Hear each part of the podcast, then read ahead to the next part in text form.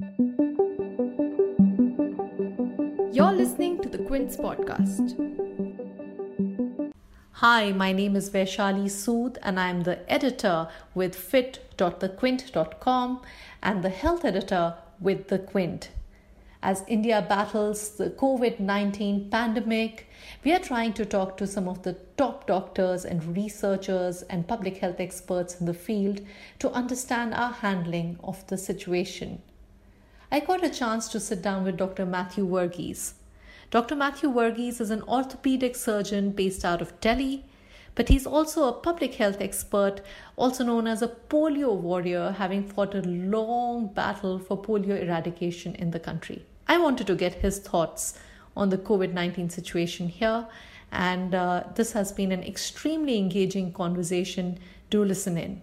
Lockdown का purpose होता है कि हम अपनी हेल्थ केयर कैपेसिटी को बढ़ाएँ और ट्रांसमिशन रेट को थोड़ा कम करें थोड़ा फ्लैटन द कर्व करें ताकि हम लोग तैयार हैं if and when the search happens मैं आपसे सबसे पहले पूछना चाहती हूँ क्या आ, हम तैयार हैं? क्या हमारी हेल्थ केयर फैसिलिटीज़ रेडी हैं तीस दिन के बाद? काश हम तैयार होते। आ, कोशिश जारी है। कोशिश में काफ़ी ज़ोर लगा रहे हैं। सभी तरह से कॉपरेशन है सरकार की तरफ़ से आ, हमारे सर्विस सिस्टम की तरफ़ से अस्पतालों की तरफ़ से डॉक्टरों की तरफ़ से। लेकिन हर कोशिश की एक सीमा होती है और वो सीमा पार करने के लिए उसके लिए अलग तैयारी होती है। सीमा तक पहुँचने के लिए तैयारी अलग होती है और सीमा के दायरे में रहने के लिए तो तैयारी की ज़रूरी होती पहले से तैयार होते हैं। हमें देखना है कि क्या हम जिस स्केल पे अगर ये महामारी बढ़ती है उस स्केल के लिए तैयार है? नहीं बिल्कुल नहीं। इसका हम मतलब क्या निकालें कि लॉकडाउन एक्सटेंशन होगा कितनी देर तक होगा? What is the solution out of this current situation देखिए ऐसा है कि दुख की बात यह है कि हमको लॉकडाउन करना पड़ा। क्योंकि उस वक्त और कोई चारा नज़र नहीं आ रहा था। लेकिन क्या हम इससे बच सकते थे? मेरा अंदाज़ा है कि बच सकते थे। क्यों? क्यों मैं सोच रहा हूँ ऐसे? बीमारी हिंदुस्तान में थी क्या? नहीं थी। कोरोना वायरस हिंदुस्तान में कहीं था? नहीं था। बाहर से आया है। बाहर से कैसे आया है? क्या रेल से आई है? नहीं। क्या बस से आई है? नहीं। हवाई जहाज़ से आई है। लोगों के ट्रैवल हिस्ट्री से आई है और बाहर के मुल्कों से आई। तो काफ़ी सरल बात थी कि बाहर से जो आ रहा है, उसको स्क्रीन करके, उसको अलग करके, उसको क्वारंटाइन करके अलग रख दिया जाए बाकी लोगों से मिलने ही ना दिए जाए। क्रिटिकल पॉइंट होता है, हर चीज़ का एक क्रिटिकल पॉइंट होता है। अगर एक क्रिटिकल पॉइंट पार कर जाए, फिर आपकी जो प्रिवेंटिव स्टेप्स जो है, बचाव के तरीके जो है, पूरी तरह से काम नहीं करते। एंड क्या है? आपने सवाल करा कि इसका क्या एंड क्या है? एंड क्या ही प्रॉब्लम है। किसी भी लॉकडाउन किसी भी बीमारी के लिए सबसे मुश्किल ये चीज़ है कि उसको कब हम हटाएँ। तो ना आपके पास दवा है, ना आपके पास वैक्सीन है और ना ही वायरस जाने वाला है और ना ही आदमी की दूरी बनाए रख सकते हैं। फिर हम क्या कर सकते हैं? हमें इंतज़ार करना पड़ेगा जब तक वैक्सीन नहीं बनता। वैक्सीन जल्दी नहीं बन सकता। वैक्सीन कम से कम एक डेढ़ साल से पहले नहीं बन सका आप एड़ी चोटी का ज़ोर लगा लो, डेढ़ साल तो लगने ही लगने कम से कम। तो वैक्सीन में समय है, फिर हम क्या करेंगे? कभी तो हमें लॉकडाउन खोलना ही पड़ेगा। तो अगर खोलेंगे वायरस है, कहीं ना कहीं फिर आएगा। तो ये बढ़ता, उतरता बढ़ता, उतरता रहेगा। बीच बीच में हम लॉकडाउन करेंगे समय रहते फिर खुल जाएगा फिर लॉकडाउन करेंगे खुलेगा। ऐसे रहने की जितना मेरा अनुमान है पूरी संभावना है। लेकिन वैक्सीन आ भी जाती है तो सवाल ये उठाया जा रहा है कि भारत तक थर्ड वर्ल्ड कंट्रीज़ तक कब पहुंचेगी? और दूसरा उसकी एफिकेसी क्या है? फ्लू के वैक्सीन जो कि कोरोना जो वायरस है फ्लू की कैटेगरी में आते हैं। Flu hmm. के वैक्सीन क्या सौ फ़ीसदी है? नहीं, उसका कारण है। दो कारण है। जो वैक्सीन से जो हमारी बचाव की क्षमता बनती है हमारे शरीर में, वो लंबे अरसे तक नहीं रहती। आपने देखा होगा, जैसे टेटनस का, टॉक्सॉइड का वैक्सीनेशन है। कहते हैं कि हर पाँच साल में करना पड़ता है। पाँच साल में क्यों करना पड़ता है? उसकी बचाव की क्षमता कम होती चली जाती है और पाँच साल के बाद फिर करना पड़ता है। ऐसे ही वैक्सीन में बूस्टर शॉट्स होते हैं। जैसे हेपेटाइटिस बी का वैक्सीनेशन है, उसमें बूस्टर शॉट्स लगते हैं। तो जैसे डॉक्टर और हेल्थ केयर वर्कर्स हैं, उन सबको बूस्टर शॉट्स लगते हैं। तो उसकी समय की सीमा होती है जब तक कि आपको बचाव कर सकते तो ये हमें समझना है और फ्लू में ये समय बहुत कम है। खास तौर पे बुज़ुर्गों में, जिनमें फ्लू सबसे ज़्यादा खतरनाक साबित होता है, ये वैक्सीन जो है साल डेढ़ साल तक ही बचा सकता है। कोरोना वायरस उसी वायरस के कैटेगरी में आती है और हम हमें जितना मेरा अंदाज़ा है लगता नहीं कि इसकी भी क्षमता इससे अधिक होगी। हाँ, तो मेडिकल साइंस इतनी तरक्की पे है आज की तारीख में फिर भी इतने पूरी सेंचुरी के बाद भी हमारे पास कोई भी वायरल बीमारी का कोई भी इलाज नहीं है। बचाव है इलाज नहीं है। एच वायरस अस्सी के दशक में आया कौन सा दशक चल रहा है अभी? 2020 क्या वैक्सीन है एच का हमारे पास।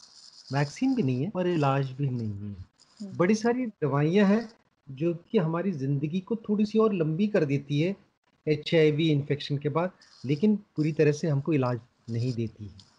क्यों नहीं देती है? आम आदमी ये कभी समझ नहीं पाता है। जब लोग बोलते हैं, अस्पताल जा रहे हैं, इलाज हो रहा है, कोरोना वायरस का इलाज है इलाज है। नहीं, कोरोना वायरस का इलाज नहीं है। कोरोना वायरस अगर हो जाए, उससे बचाव के लिए केवल सपोर्टिव केयर है कि वायरस केवल एक आरएनए या डीएनए जीन जेनेटिक सीक्वेंस होता है, उसमें अपने आप में कोई जान नहीं है। कोई जान नहीं है। जीवित व्यक्ति में जैसे जान है, जीवित बैक्टीरिया में जैसे जान है, खुद मल्टीप्लाई कर सकता है, खुद उसकी जान है वायरस की अपने आप में कोई जान नहीं है। फिर आप पूछेंगे, फिर क्या हो गया ये वायरस कैसे, जीवाणु कैसे हो गया ये? जीवाणु बोलते हैं इसको हम। जीवाणु कैसे हो गया? इसलिए हुआ कि वो कण जो है आरएनए या डीएनए का, वो हमारे शरीर में घुसता है, घुस के हमारे कोशिका का एक अंग बन जाता है। हमारी कोशिका का जान है इसलिए जीवाणु में भी जान है। हमारी कोशिका खत्म हो जाए जीवाणु भी खत्म हो जाते हैं। इसलिए हम्म।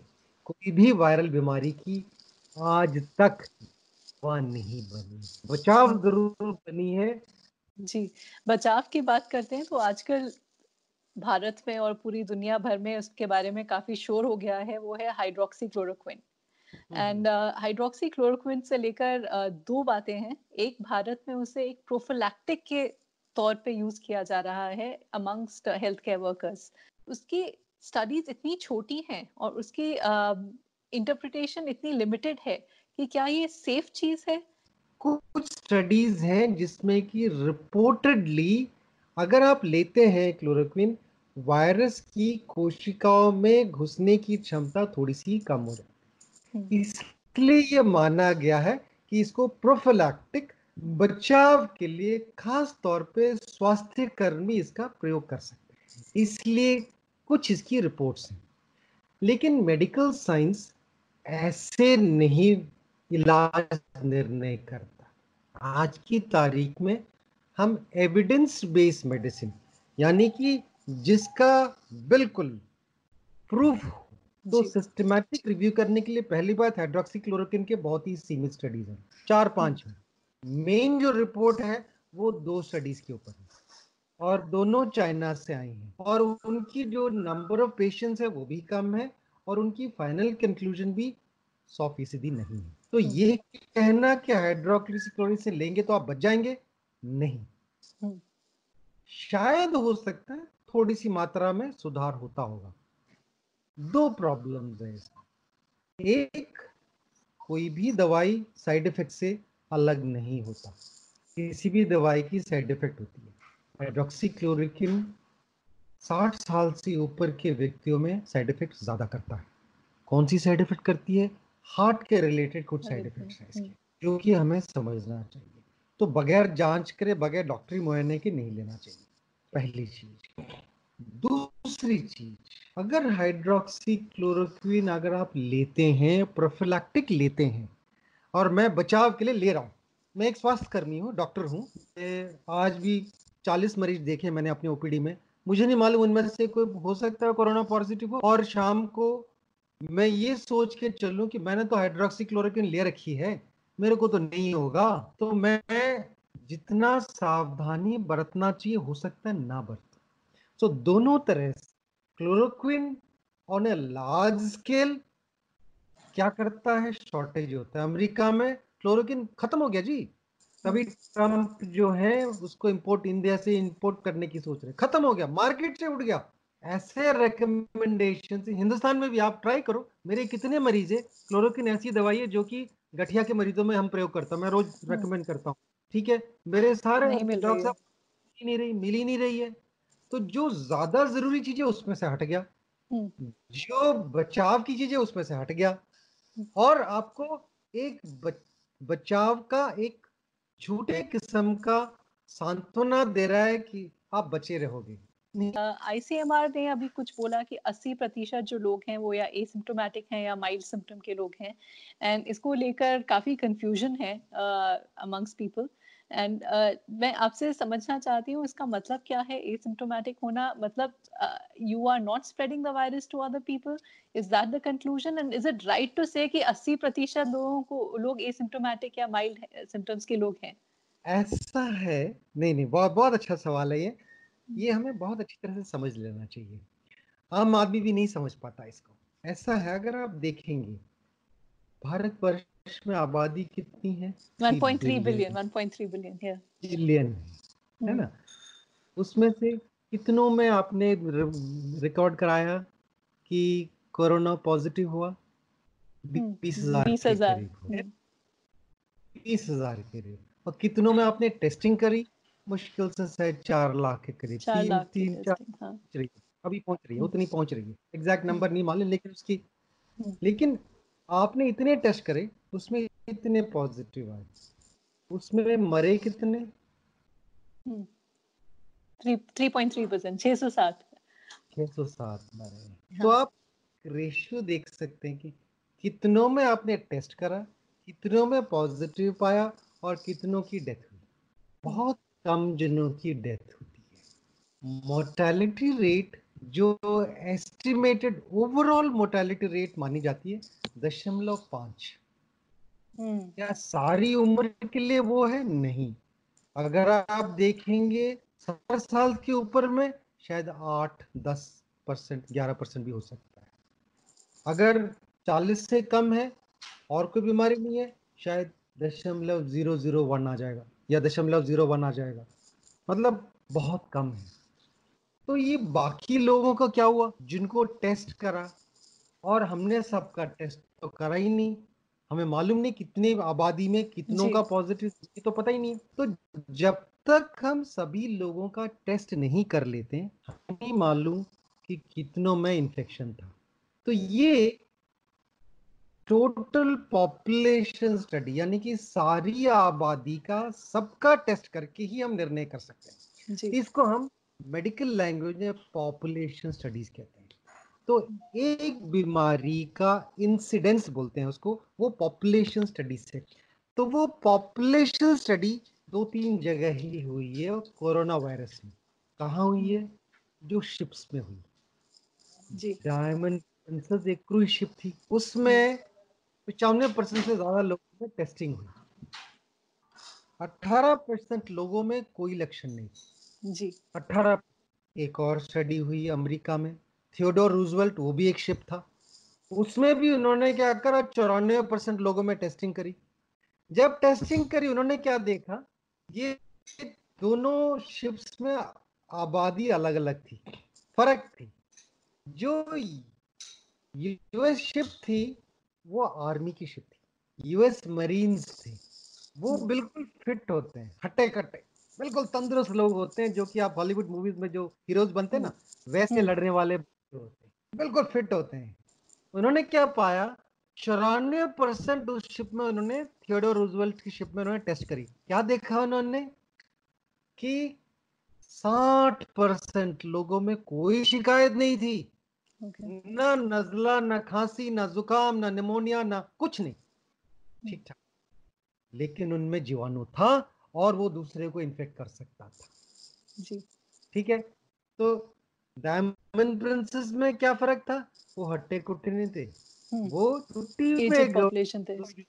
बुज़ुर्ग लोग थे ज़्यादा। हम्म, तो हम्म। 18 परसेंट एक कैटेगरी जो कि एल्डरली पॉपुलेशन और 60 परसेंट जो यंग पॉपुलेशन तो आईसीएमआर ने ये देखा कि जितनी उन्होंने टेस्ट करे हैं उसमें जो पॉजिटिव वाले जो हैं जिनमें कोई शिकायत नहीं है। अब आज की तारीख में दिल्ली के अस्पतालों को मुझे मालूम है जो भर्ती हैं मालूम है लोग शिकायत क्या करते हैं?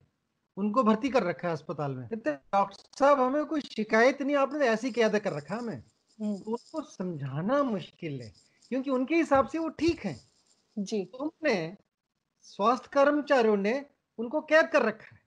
हम्म, हालाँकि उनको कोई शिकायत नहीं है क्योंकि वो कोविड पॉजिटिव है क्योंकि उनके शरीर में जीवाणु है वो दूसरों के लिए खतरा है खास तौर पे उनके घर के बुज़ुर्गों के लिए बहुत ही खतरा है Thanks for listening. Log on to the Quint website and check out our other podcasts.